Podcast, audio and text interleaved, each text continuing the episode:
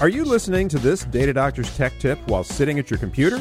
If so, sit up straight. We humans have taken an evolutionary step backwards. Our posture at work sucks, and we can all thank the computer for that. And as a result, carpal tunnel syndrome is now the most common neurological problem. It affects many of us who sit at a computer typing away all day long. The typical treatment, even for moderate cases of carpal tunnel syndrome, is surgery. And it's all because you were too lazy to sit up straight. So, how do you fix the problem? You need to set yourself, your desk, and your chair up for success. Keep your chair at the height so that your knees bend at a 90 degree angle. Keep your feet flat on the floor and make sure your wrists are parallel with the floor.